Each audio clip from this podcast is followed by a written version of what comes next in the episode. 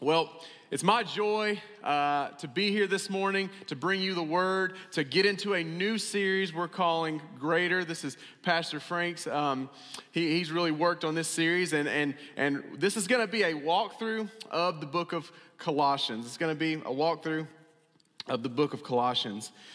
But you know, in life, I've heard you know, our discipleship pastor say this multiple times. Jim Houston, he said this multiple times. It's always spoken in my heart says that we always have to defend our heart against the world. We always have to defend our heart against sin.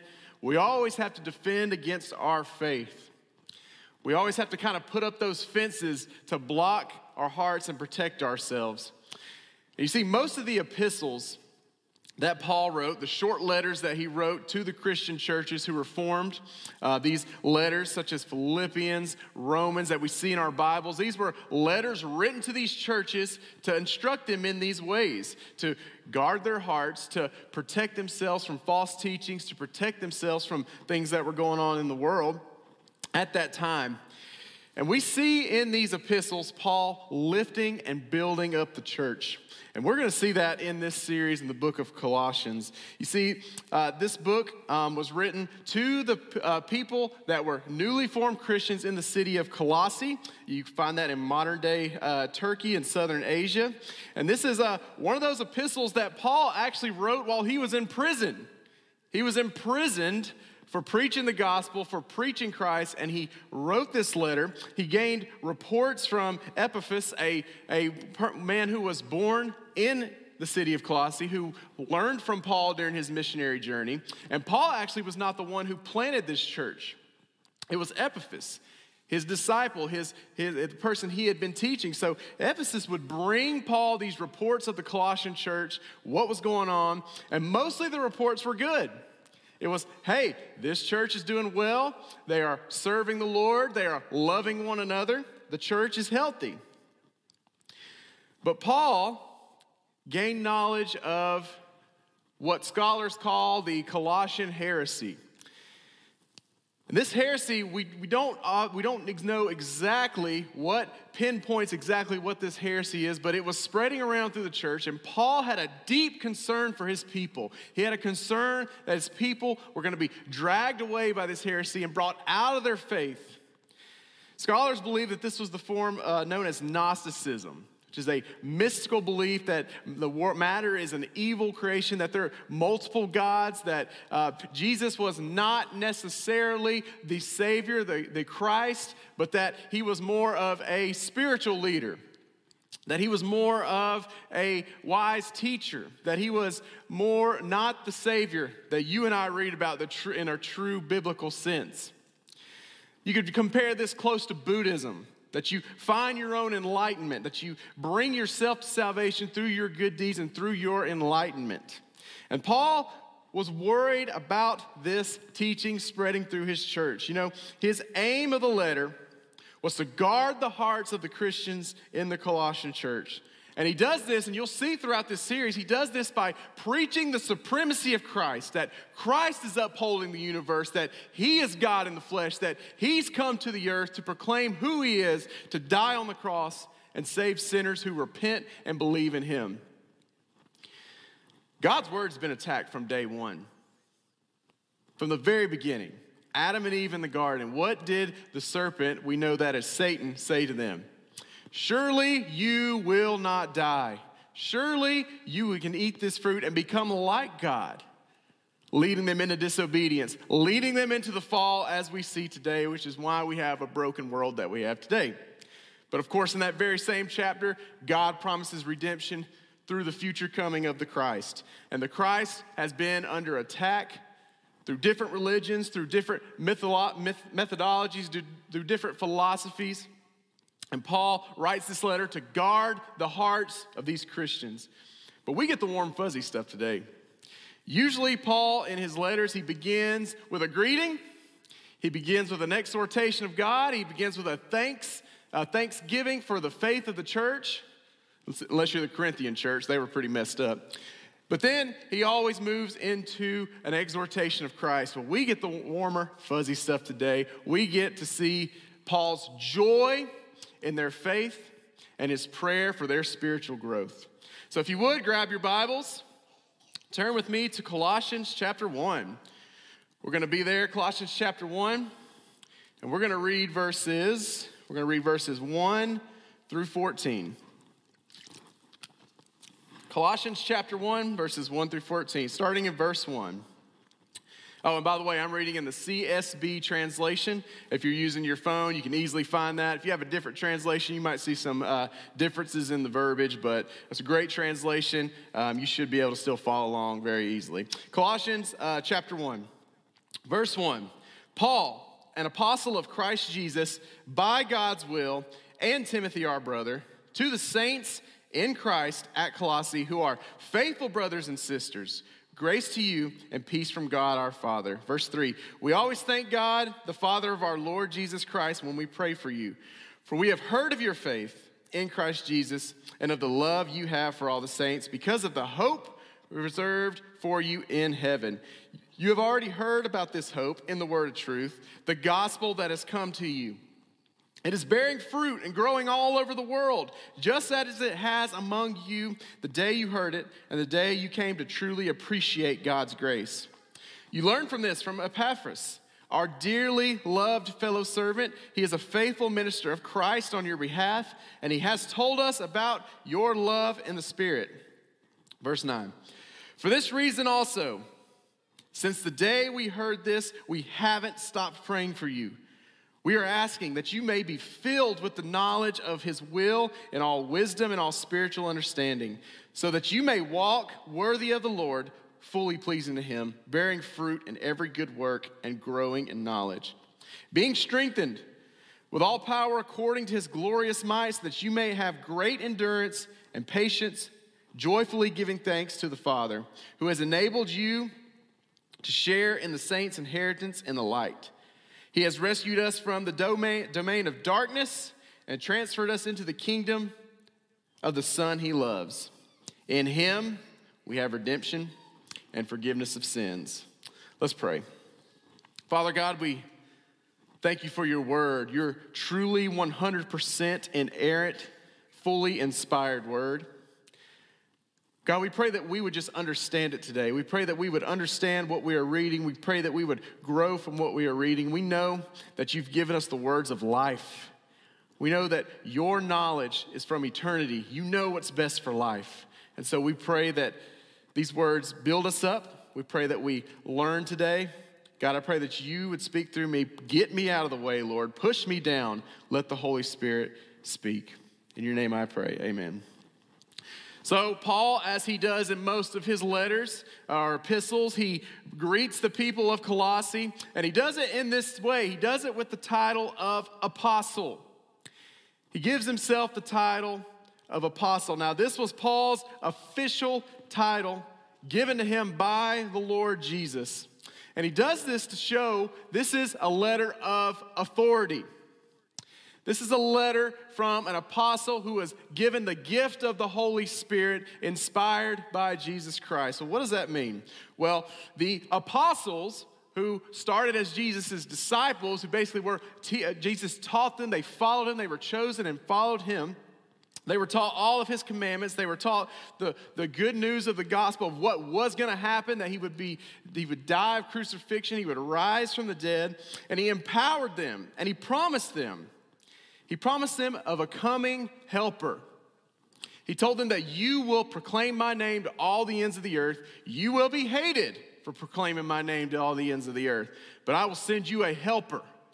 I will send you a helper, the Holy Spirit, the third person of the Trinity, God in spirit. He said, I will send him to you and he will lead you. And so, after Jesus' death, his crucifixion on the cross, his burial, and his resurrection. He rose from the dead and he reappeared to his disciples and he spent 40 days with them. And on that last day, the day of Pentecost, what our Bible tells us that he was risen to heaven, he ascended to heaven. And when he ascended to heaven, he sent down the Holy Spirit on to the apostles.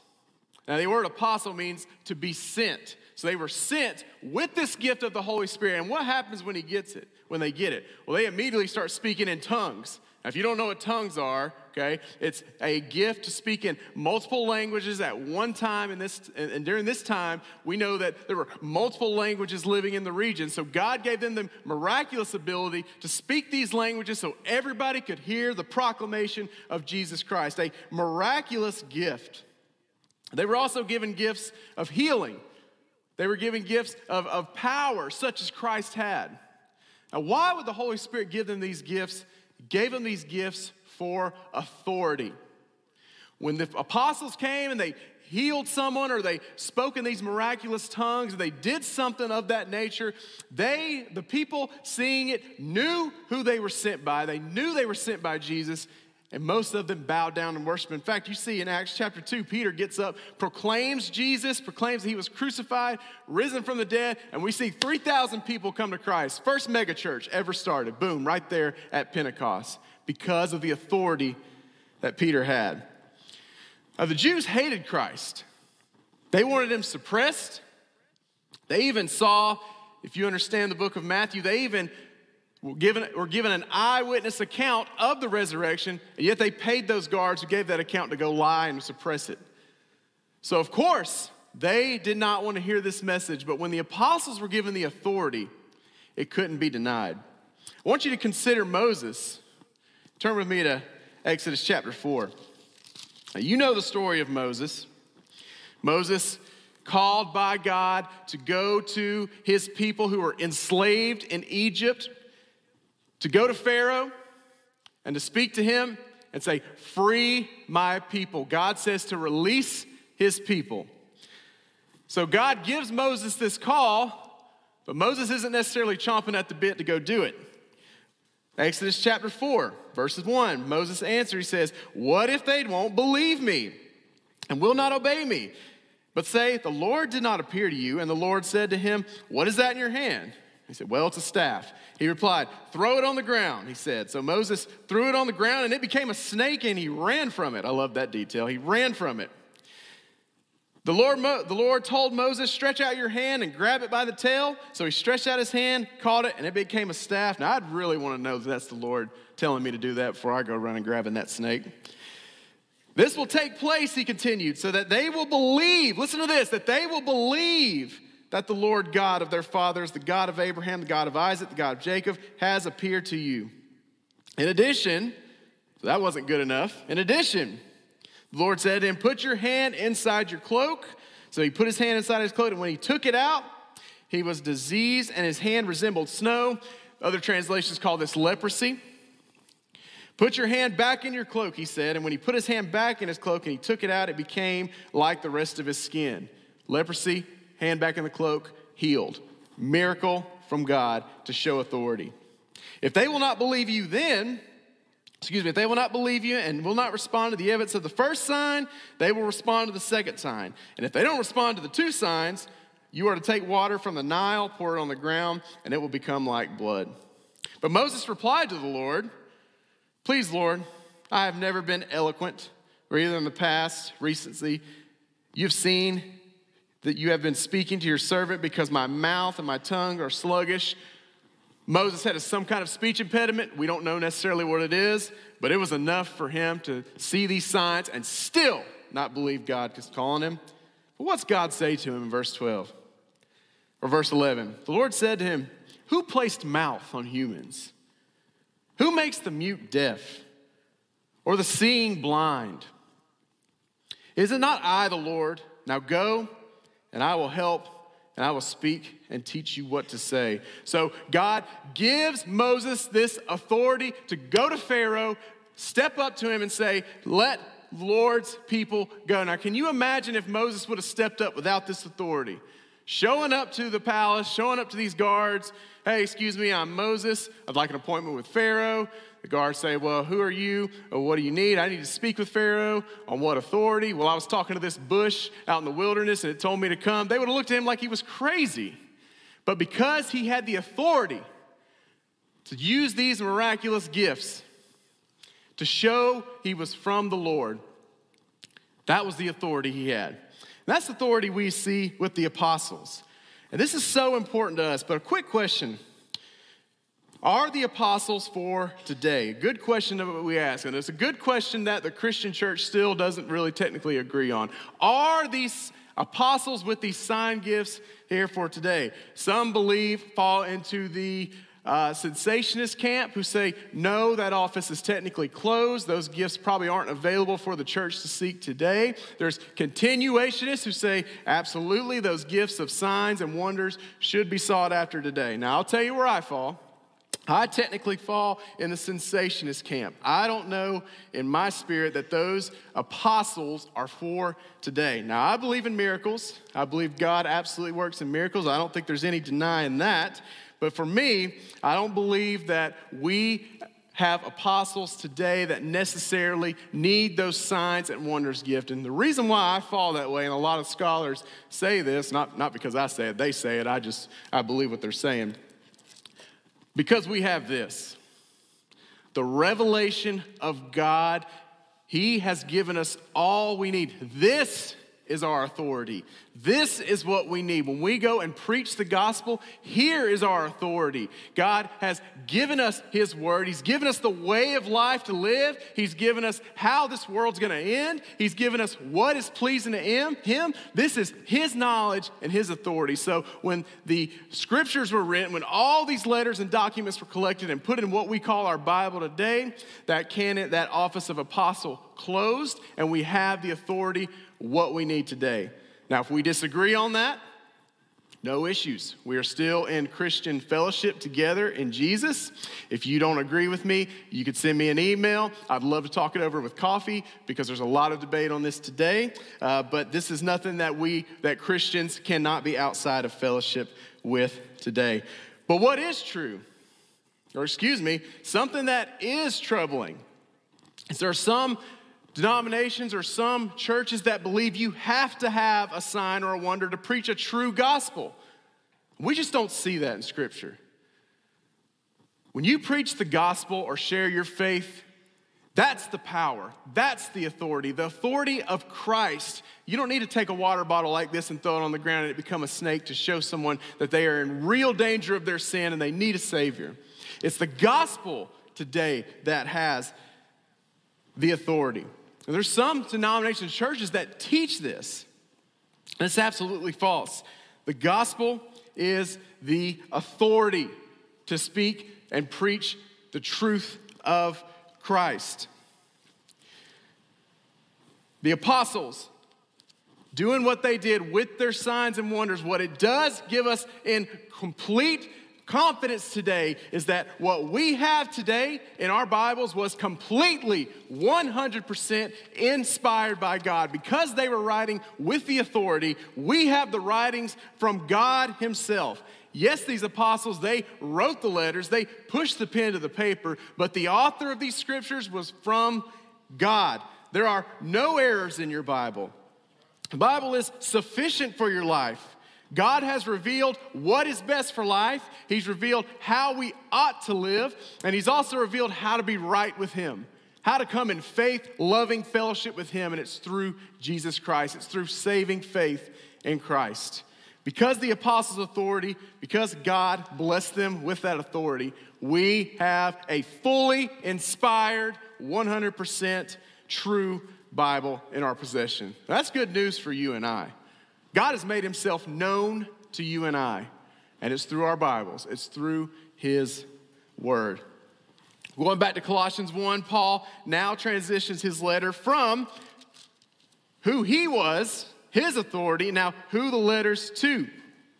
Verse 2, I want to read verses, we'll start with verse 2 and go down to verse 5.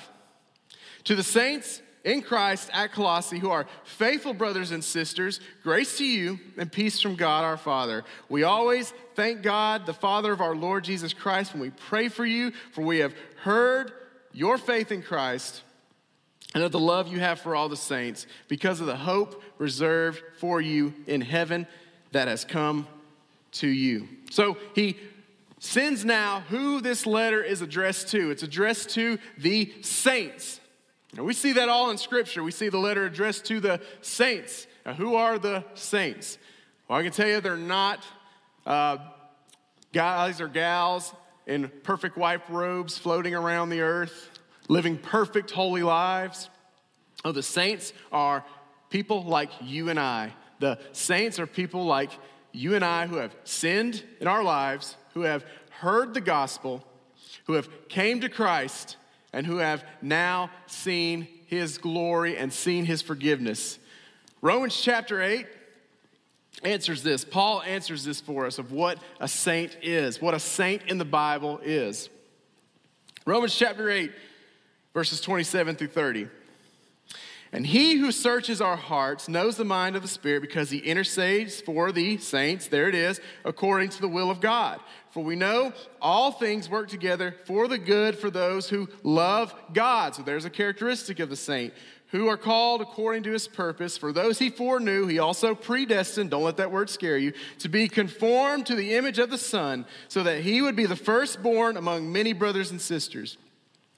And those who he predestined, he also called. And those he called, he also justified. And those he justified, he also glorified. So here's the chain of who a saint is. They were called by the gospel. The gospel was preached to them. They heard who Christ was, died for their sins, rose from the dead, and so they were regenerated by this gospel. John 3, Jesus tells us you have to be born of the Spirit. The calling of the gospel makes you what we call born again. So they were called by the power of the gospel. And then it says this they were also justified. Now, that's very important for you and I to know today. Regenerated by the gospel and now justified. And what that means is that you and I, we both have sinned. These people in these letters had sinned, and on judgment day, they stand guilty before God in their sins. However, because of what Jesus Christ did on the cross, because of his perfect life, because of the life that he lived, keeping God's law perfectly, keeping God's law in, in perfect communion, no sin at all, when we place our faith in Christ, we are given his life. It's called imputation, so that we stand before God in our sins, guilty verdict, however, because Christ took our punishment we are justified and seen as innocent because of the life he lived. So when we when we sin and guilty and we give our life to Christ, the life that Christ lives covers our guilty lives. So now we are stand innocent in God's eyes. We are seen as saints in God's eyes, not because we're awesome, because Christ is awesome. Listen to what Second Corinthians chapter 5 Verse 21 says, a staple of our faith here. He, talking about Christ, made the one who did not know sin to be sin for us so that we might become the righteousness of God. How about that? We don't have the righteousness. We don't have the credentials. We can't walk into heaven without the righteousness of Christ, but it's given to us because of what He did and we are able to walk in and put on that righteousness that he earned, that he earned. And so then, uh, the, back to our verse in Romans, it says that they are glorified. And in that process of being glorified, we walk a life of sanctification, which means that we have been called by the gospel, We've been regenerated, we are justified in God's eyes, and now we want to turn from our sins and we want to run to Christ. This process of sanctification is us killing sin in our life by the power of God, by the power of His Word, and walking to Christ. So, this means we should see changes in our lives. We should see a change from our regeneration to our walk with Christ. We should see sins being buried. We'll always struggle with sin. We'll always fight our battles because we are in our flesh, but this process of sanctification is the Holy Spirit and the power of His Word saturating our hearts. And then he ends it with this in verse 30. And those he also justified, he also glorified. Now, this is amazing news. On the last day, we will be, our bodies, which are in the grave, our souls are with Christ if we have believed Those who have not believed, their souls are in hell. But the ones who have believed in Christ, they are with Christ. And on the last day, they will be glorified. Their bodies will be risen, and they will be united with their bodies, perfectly healed. No aches, pains, no joints, arthritis. You will be in your perfect glorified body, dwelling with Christ forever. That's amazing. How many of you guys wake up sore every day? I do many years of athletics, many years of toil and hard work. But to know that you'll be glorified, reunited with your body, you're not just gonna be some floaty spirit, you know, floating around. You will be glorified with your body coming together. This is what a saint is it's someone who has been called by the gospel, who has been regenerated for the life that Christ lived. You are justified in the sight of God. You are sanctified, walking in, in a path of Christ. And one day you will be glorified with your body perfectly healed and restored. And let me tell you something about that teaching of imputation. You know what that means? That means the pressure is off you. It means you don't have to carry the weight of living this perfect, holy life. Yes, we want to turn from sin. Yes, the Bible is clear God hates sin, and when we sin, we store his wrath. But Christ lived the life that none of you or me could live. Matthew chapter 11, he speaks, Christ speaks to people who were living under this burden, who were living under the time of this false religion that taught you had to learn your righteousness. Listen to what he says to them. Come to me, all who are weary and burdened, I will give you rest. Take my yoke and learn from me because I am lowly and humble in heart. And you will find rest for your souls. My yoke is easy and my burden is light. What an amazing call to you and I today, especially to these people that heard this for the first time. There's the pressure is off. The shame, the guilt, don't carry it. Throw it to Christ. Give it to Him. Let Him, His imputed righteousness, come to you and step in your place. This was the call then, it's the call now. Christ is worthy to take our guilt and shame because He lived the perfect life, the only one worthy enough to do so.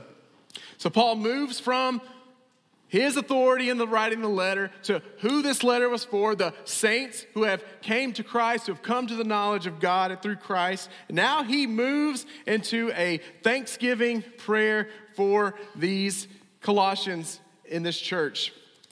Going back to verse 3 colossians 1 verse 3 we give thanks to God, the Father of our Lord Jesus Christ, and we pray for you because we have heard of your faith in Christ and the love for all the saints because of hope reserved for you in heaven. For you've already heard about this hope from the word of truth and the gospel that has come from you. So he's thankful to God that Christ has come. He's thankful to God that they have heard the gospel and responded by faith. He's thankful that they are in love walking in love with each other as a church should do, as a church, people uh, giving their lives to Christ should do, should be connected by the bond of love. But look at the hope he talks about the hope reserved for you in heaven, for you've already heard about this hope. Biblical hope. This hope that Paul's writing about to these, these Colossians, this isn't a hope that we experience today. This isn't the worldly hope that we experience today. It's not the hope that we are used to. No, this is a hope that is surefire, that is bound to happen, and this hope means we look forward to it. We don't hope that it happens, we look forward in hope that it happens. Hebrews chapter 6. Verse 11, you don't have to turn there, just listen to this. Now, we desire that each one of you demonstrate the same diligence for the full assurance, keyword, assurance of your hope until the end Hebrews chapter 11, verse 1 says this Now faith is the reality of what is hoped for, the proof of what is not seen. Now, I like a different translation here because it says faith is the assurance of what is hoped for and convicted of what is not seen. This is still a good, faithful translation. I like the wording in the other one because it is assurance. It is surefire assurance of a hope to look for. And Paul talks about their hope here the hope of heaven. It's not the same hope in this world. I hope our oldest, oldest daughter, Lucy, will clean her room. But I'm not counting on it. But if she does, that's amazing. Great. I hope the Georgia Bulldogs will win a national championship this year. I'll just leave that there. It's a hope that we're not 100% sure, but it'd be great if it happened. This is not biblical hope. Biblical hope is we look forward to this. We look forward to the coming of Christ. We look forward to the day that He comes. He judges the living and the dead, and He brings His people into fellowship with Him. This is the hope that is built on this Colossian church, the, the gospel message that's come to them. And God's given us a little peek at this hope that we look forward to, that these Colossians look forward to. Revelation 21, verses 1 through 5. Listen to this. Then I saw a new heaven. Now, this is a vision. Before I get in, this is a vision from John, another apostle. He was given a vision from Christ of end times and what the, the new heavens and earth will look like when Christ comes. Then I saw the new heaven and a new earth. And for the first heaven and the first earth had passed away, and the seas were no more. I also saw the holy city the new Jerusalem coming down out of heaven from God, prepared like a bride adorned for her husband. And then I heard a loud voice from the throne Look, God's dwelling with his humanity, and he will live with them. And there will be his peoples, and God himself will be with them, and he will be their God. And he will wipe away, listen to this, saturate yourself into this. He will wipe away every tear from their eyes. Death will be no more. Grief, crying, and pain will be no more because the previous things have passed away. Then the one seated on the throne said, Look, I'm making all things new. There's an amazing hope and promise that we have to look forward to. It's the hope that Christ has bought for us. It's the hope of heaven to come when He comes and brings His people into this heaven into this new Jerusalem, enjoying the presence of Christ forever. Now, I may be reading into this a little bit, and feel free to email me if you think I am. But when we, when we stand, how glorious of that will be standing. Probably scared to death. But hearing those sins, hearing that account for our life given, but then you hear those words, well done, good and faithful servant. Grabbed by Christ, brought into heaven, the new earth and new heavens. That's the hope that Paul was writing to these Colossians to be built on. The hope that they could walk through the life that they were, the current life that they were in, to look forward to what was to come. And because God's word is authoritative, because God's word is perfect, because it's inerrant, we have conviction and hope to look forward to this future heaven. But we got we got to see the other side of it too. For every hope there is in the heavens, there's also the reality of hell. God has prepared hell for those who reject him, for those who reject his son Jesus, for those who suppress him. Matthew 25, verse 41 says this Then he will also say to those on his left, Depart from me for you who are cursed into the eternal fire prepared for the devil and for his angels. For God to be holy and just and perfect, he cannot let sin go unpunished. That'd be like the judge allowing the murderer to go free because he's sorry. It'd be like the rapist being allowed, given some kind of grace that they don't deserve. If we have a perfect, holy God, He cannot let the evil of the world go unpunished. And because he is so holy and perfect, every one of us have stepped into that evil in some way, shape, or form. Just ask yourself the Ten Commandments. Have we ever told a lie? Have we ever stolen? Have we ever done anything like that? If we've done that, then we accept that reality. But again, what did God do for sinners to be given into this new Jerusalem, this new heavens? He sent his son, Jesus Christ, to pay for the sins of all the world. And for those who would repent and believe, they will be, hit, they will be given this hope, a new life with a new heart built on Christ, and they can look to this hope that's coming. This is, the, this is why Paul is so joyful for these Colossians. This is why he's so joyful, is because what they have to look forward to, the reality of disobeying God, but there's hope in Christ that God is merciful and he's patient. And he gave them hope. And Paul writes from that joy, that hope. We have that same hope. That's true for us today. There's hope in Christ. There's hope in what he did, and it's surefire going to happen because it's God's word. It's his revelation.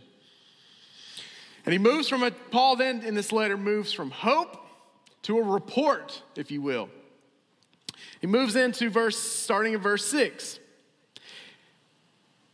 that has come to you, speaking of the gospel, it is bearing fruit and growing all over the world, just as it has among you since the day you heard it and truly came to appreciate God's grace. You learn from this from Epaphras, our dearly loved servant. He is faithful minister on Christ and before your half about your love in the Spirit. So, what's Paul talking about there? Well, there's a key phrase there. It's this truth that was moving all over the world. What is that? Well, that's the Great Commission, baby. That's Jesus' call to his disciples. That's the hope that would come to the entire world. Matthew 28, verse 19 go into the world and, and preach the gospel, baptizing them in the name of the Father, Son, and the Holy Spirit, making disciples, bringing people to Christ all over the world. So that was his call to his disciples. He said, You will be hated. People will try and suppress this truth, but you are to go into the world and be my witnesses, to bring people to me, to bring people to God. That was the Great Commission. And this is what Paul is referring to growing all over the world, the fruit that was growing all over the world. Now, these apostles, this was not a walk in the park. This is not like they just showed up to some marketplace and said, hey, if you'll turn from your sins and trust Jesus, you'll be saved. No. They faced riots, they faced imprisonment, Ultimately, they faced death. Records tell us that Peter was crucified upside down. And he was crucified upside down because he didn't feel he was worthy to be crucified right side up like his Lord was. There's a record that John was thrown in hot oil, Paul was stoned, and we can go on and on. But these apostles were hated and ultimately died. They died because of what they saw the risen Christ. And the book of Acts the Acts of the Apostles, as most people believe is what it really truly should say, is the act of the Great Commission coming out to the world and making its way all over the place. The church is built on this the resurrection of Christ and the acts of the apostles. Listen to what they did. We already talked about Acts chapter 2. Peter preaching the gospel in Jerusalem, 3,000 people come to Christ. Paul who was originally named Saul, was a hater of Christianity. He wanted Christians dead. He wanted the, what was called the way, not Christianity, suppressed. Our discipleship pastor spoke on this. I don't want to belabor the point because he did, did such a great job speaking on it. But Saul converted to Christ, becomes a missionary for him.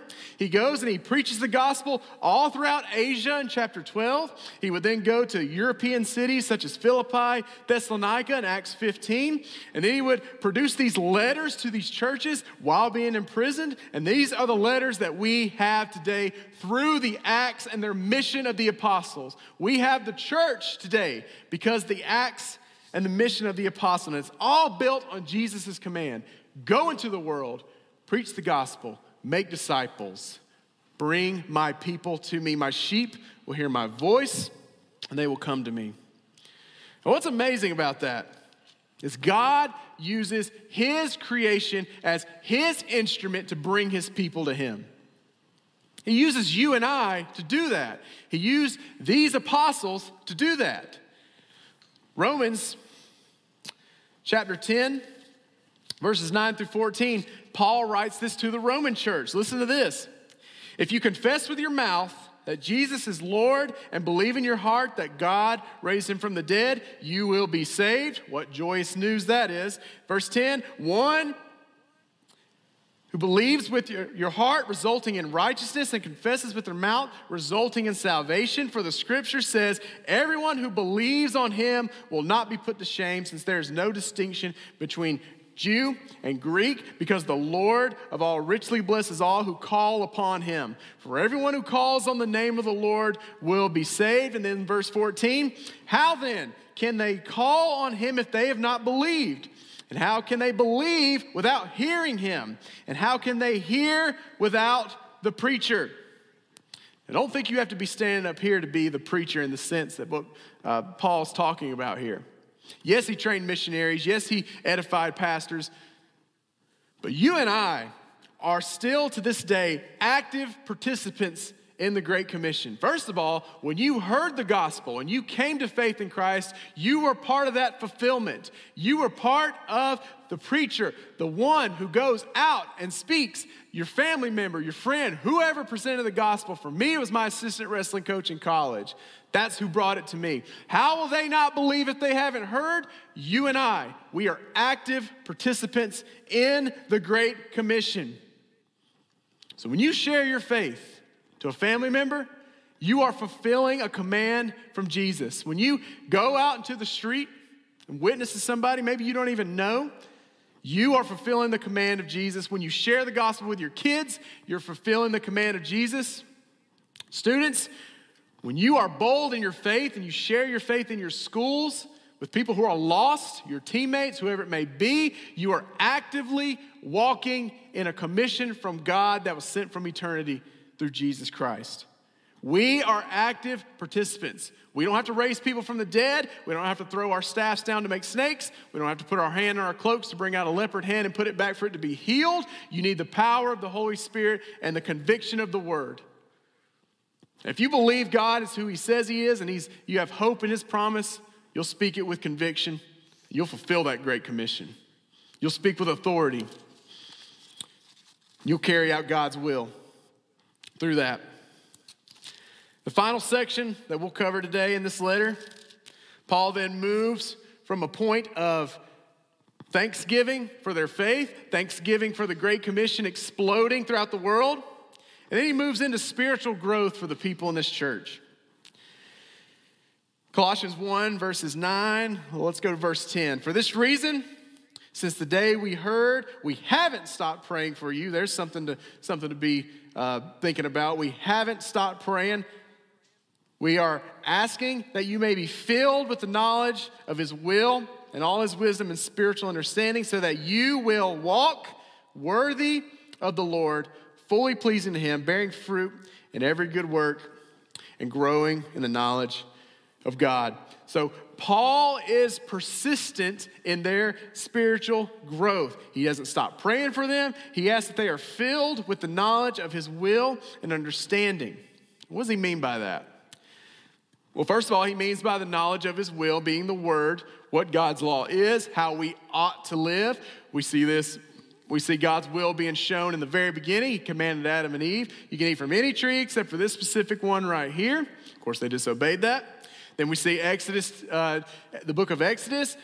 Moses is given the Ten Commandments, a reflection of who God is and how they ought to walk. Jesus gives two, he calls the greatest commandments love your God with all your heart, strength, mind, and soul, and love your neighbor as yourself. But listen to this Matthew 7. Matthew 7, verse 21. Before I read that, though, what we always hear that, that phrase, God's will for my life, God's will for what He wants me to do. I think that's a different statement than God's call in your life. I think we get that mixed up with God's call in your life. God calls people to do things. He calls some to be businessmen. He calls some to stand up here and preach. He calls some to teach. Now, I want to brag on uh, our, one of our coaches here, Joe Kraft.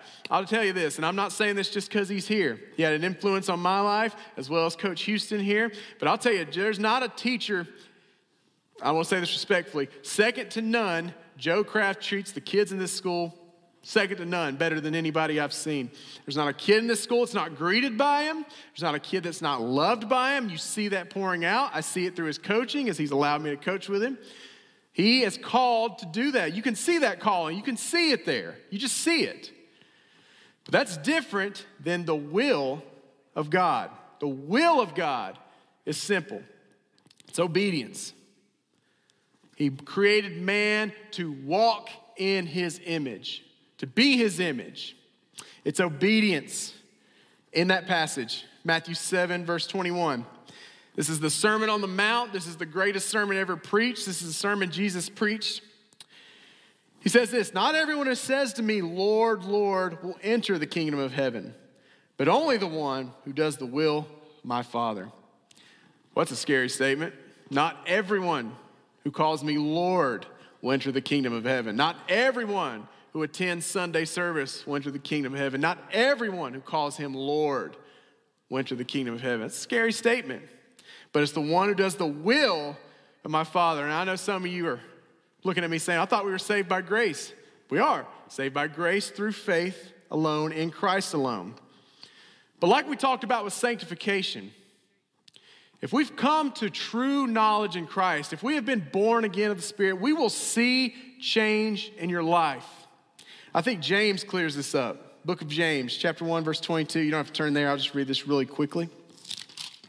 James, verse 1 Be doers of the word and not just hearers of the word, only deceiving yourselves.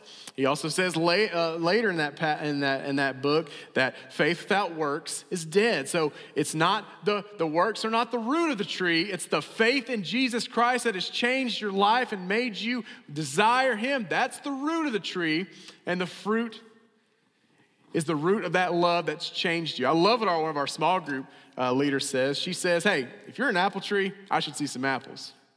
If you're an orange tree, we should see some oranges, right? Makes sense, right? Pretty simple to understand.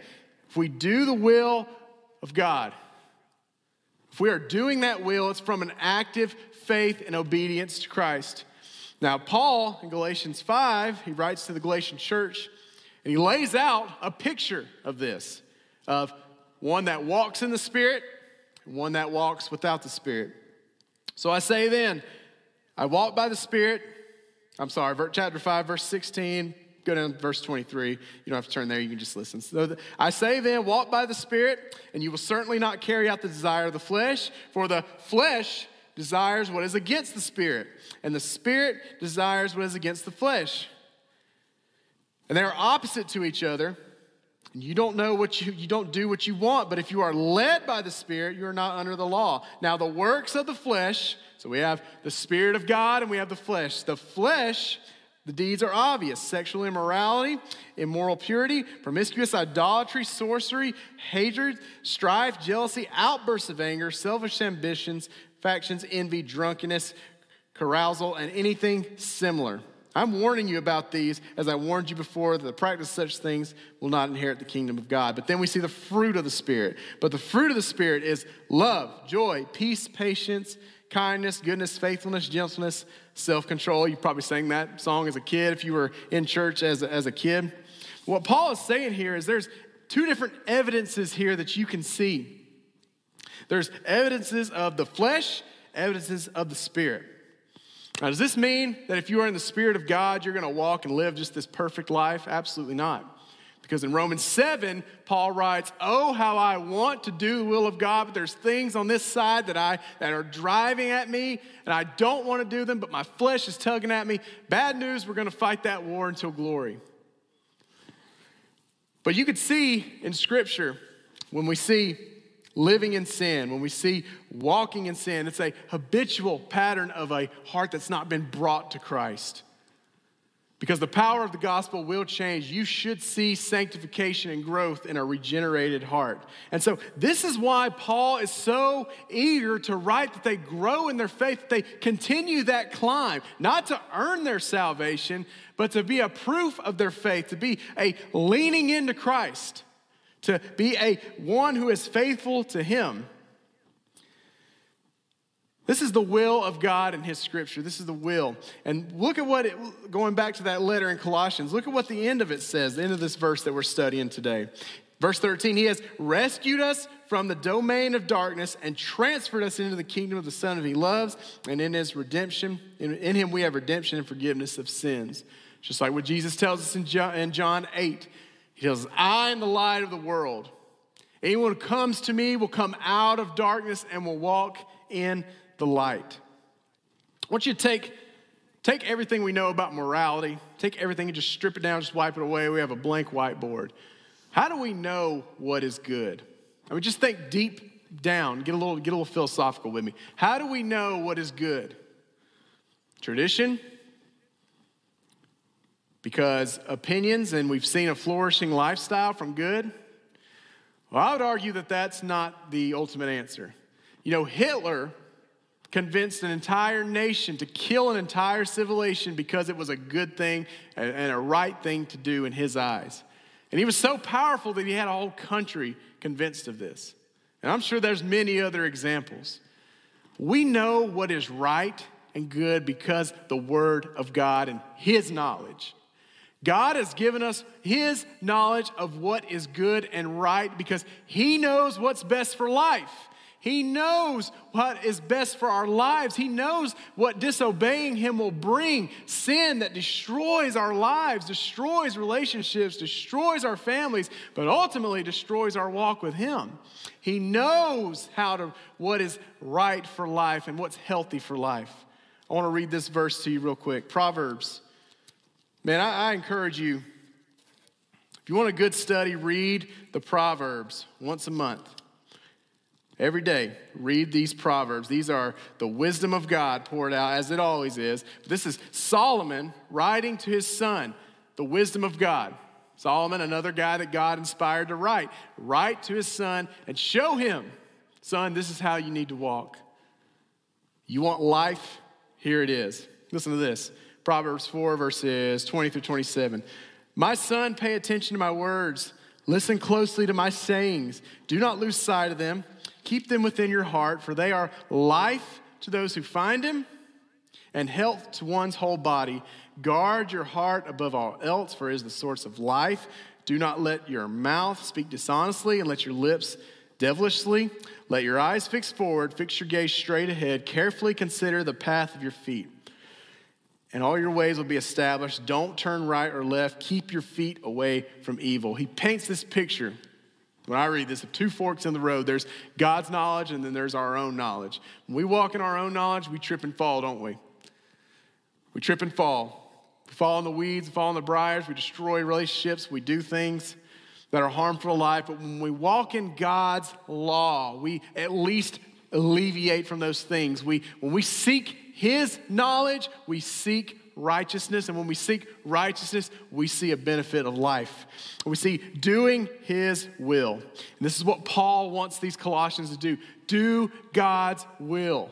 Again, not to earn your salvation. You don't earn your salvation. The will of God in your heart is a result of Jesus Christ changing their hearts and bringing them to Him. So I want to close today with two walks for us, okay? Two ideas to walk in. First one is to walk in joy for what God has done for us. To walk in that joy of what God has done for us. What's He done for us? He's given us salvation through Jesus Christ and faith in Him alone because He paid the debt for our sins. He's the only one worthy to, and He rose from the dead, conquering death. So, what's that mean for you and I today? We know what it means for eternity, the hope of heaven. There's joy in that. What about today? many different ways we can see the joy in Christ today. Loss of family. We know that Jesus has prepared a home for those who would come to him. We have family, which we, gosh, 2020, I'm sure there's lots of loss in this room, right? We've experienced it in our own family. We know people in the community who have experienced it. But praise be to God that most of those have been Christians. Most of those have had that hope, and they are in that place prepared for them right now. The pain of society, the spread of ideologies that are painful in life. One of them today, critical race theory, which is being pumped not only in our school, not only in our everyday life, but in our school systems. There's school systems who are now adopting this. And basically, if I can put this um, in a way to, to best describe it, it's a system that puts oppressor against oppressed. It's judging by race and not by heart. It's judging with certain ethnic groups that don't have a say because of what the past has brought. And what that's done is caused evil. What that's done is called division. And quite frankly, it's hard to listen to, it's hard to watch because it is painful. There's no grace in it. There's no forgiveness, there's no growth. It's growth. It's justified racism, but this is one of the struggles we face today. But how do we walk in joy in the face of that? Jesus Christ, baby. Jesus Christ and his gospel, bringing joy to the hearts of sinners and the hope that those who have fallen in those traps can come to his knowledge and be regenerated. And the hope that we look forward to, even in the face of this, to be bold, to be strong, and to look to Christ. As you'll see in later on in this letter, Paul writes, Set your minds on things that are above, to Christ seated on the right hand of God. No matter what this life brings, and this life brings pain, the Bible actually promises that. Just because you are a Christian does not mean you are escaping that. But there's hope and joy and victory in Jesus. Along with that walk, there's joy in the power over sin. Look, I've told you already, and you know it, experienced it. Sin is a struggle we will all face. We will all face it. Our flesh desires it. We drink iniquity like water. But we have power over that sin. Why? Because of the Holy Spirit, third member of the Trinity, in the hearts of believers, working to make them more like Christ. Gentlemen, we have power over pornography, which is eating the hearts of our young people, eating the hearts of marriages. You have power over that. I love this analogy John Piper made. I don't know if you know John Piper, great pastor, theologian. He made this analogy, and I wish I had it here to play because he could tell it better than I can, obviously. But it's a pit. There's three men with a belt tied around their waist with a cinder block at the end, and they're in this pit. And this pit represents evil and wickedness of pornography. And the first man is pulled, the weight gets tighter and tighter and tighter. Click, he's pulled into the pit. He falls into that. Second man, he fights it. He gives his resistance. He pulls, he pulls, he pulls, but then the desires grow and they grow. Click, he falls in. And then the third man, the desires, they pull, they pull. Now notice, he's not saying, no problem at all, he's not feeling temptation. The temptation's there, the pull is there, the pull is there. And he sees his wife, he sees his kids, most importantly, he sees Jesus and he sees the beauty of Christ and he sees the beauty of death on the cross and he doesn't click. We have power over our sin because of the Holy Spirit and because of the power of Jesus. Paul wrote for them to grow spiritually so they would grow away from their sin that's destructive for life and destructive for their faith. You and I have power over that. And my last point of walk is to walk in obedience. We don't walk in obedience to be good. We don't walk in obedience for our salvation. We only walk in obedience because we love God and we love Christ and we know what He gives us is best for life. So, my encouragement to you is just to walk in obedience this week. Again, I know none of us in here are perfect. I don't stand up here as a perfect man, but we have power to walk in obedience. So, I encourage you to do that. So, what I want to do as we close, I just want to have a time of repentance and confession, okay? Not asking anybody to come up, not asking anybody to, to do anything. Um, you can stay right in your seat. This is a time with you and God. Okay? If there is sin that you are struggling with in your life, now is the time we want to come together as a church, as saints seen by God, and repent and give that to Him. He offers that freely. He is kind, merciful, graceful, and that offer is there if we'll repent and turn. That word repent just means turn away. If you're struggling with sin, I just want you to know I'm here for you. That's what we do, that's why we're here. We don't come as perfect men, but we come as men that love you and love wants you to turn from sin just like Paul wanted these Colossians to do. So I want to have a time of repentance in your own heart. Confess these sins and feel God's grace of forgiveness and see Jesus on that cross taking these sins for you. Kill it, move on from it. Now, I also want to invite you, if you're in here and you have not accepted Christ, if you have not done this, if you have not submitted to Him by turning from your sins and trusting Him fully in your heart, I want to invite you to do that. Okay? If you do that today, if you make Christ your Savior today, one, it's the greatest decision you'll ever make in your life. You'll stand, He'll say, Well done and faithful servant, if you truly believe. It's not a one time prayer, this is not a one time thing. This is a denial of yourself and trusting Him fully. If you do that today, come talk to me. I want to know about it because we want to walk with you in your next steps. If you're watching online and you do that, you can go on our website, you can find our contact. Don't leave your computer until you tell us about that, what you've done. We want to walk you through those steps. It's not a one time thing. You understand that? It's not a one time thing, it's a long journey. But He, as it says in Matthew, His burden is light. Lay it for Him. Let's have a time of repentance. Let's have a time of confession in your own hearts.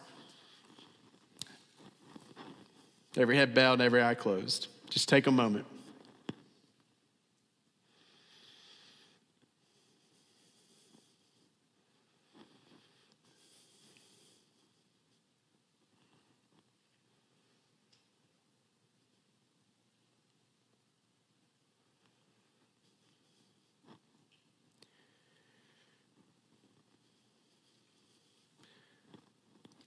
God, we come before you as broken sinners. There's not one person in this world that walks the streets that is a saint in the sense that they have never sinned. God, we have all sinned. We've all fallen short of your glory, and we will struggle. You've told us that in your word. Paul wrote that to us. We will struggle. God, we want to bring our sins to you. First, we want to thank you for even giving us a gift of repentance. The Bible says that faith is a gift. You've given us a gift to turn, to believe, to trust, and a gift of promise of salvation. If there's anyone in here who has never experienced that salvation, God, I pray that you would work on their hearts now. I pray that you would show them the reality of hell, but the promise of heaven through faith in Jesus. I pray that they come today. I pray that anyone in here today who is struggling with sin, that they would bring that before you. And if they need to, that they would bring it to other believers, that they could walk together, they could disciple, that they could leave that sin behind. I pray that every one of us walks out of here today with the power over sin, with the joy in Christ, and that we would walk in obedience and see that fruit in our lives. That we would encourage our families to continue to walk with you, that we would encourage our students, our kids to continue to seek you and to love the gift of your law and the gift of forgiveness that you've given us. God, we look to the joy that you've set before us. We look to that hope of heaven, but we have hope today too and its power in your son, Jesus. I pray that every person in here, Lord, this week, no matter what discouraging they see on TV, no matter what sexually promiscuous thing that floods their, their social media pages, I pray that they would look to you.